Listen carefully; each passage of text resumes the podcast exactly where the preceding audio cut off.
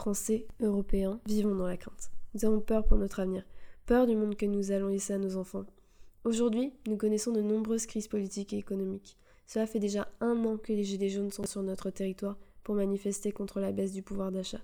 Submergés par cette émotion, les Français trouvent des alternatives pour se rassurer, telles que replonger dans le passé avec le style rétro qui actuellement est omniprésent, que ce soit dans le domaine de la décoration, mais également des arts graphiques. Le style rétro refait bel et bien son apparition sur nos supports imprimés, mais également numériques, avec des codes graphiques empruntés très souvent à la période Art déco, tels que des aplats de couleurs, couleurs souvent très saturées d'ailleurs, mais qui permettent d'attirer le regard des individus. En voyant des affiches ou encore des posters au style rétro, les Français sont émus, ressentent des émotions fortes. Rien de mieux que d'aller à leur rencontre pour avoir leurs avis. Ça me rappelle quand on regardait Gendarmes à Saint-Tropez. Ça me rappelle Louis de Funès, clairement. Ça fait penser à des souvenirs du passé, comme un vieux documentaire. Comme nous pouvons l'entendre, le style rétro renvoie souvent à des films. Des films plutôt anciens, plus ou moins précis.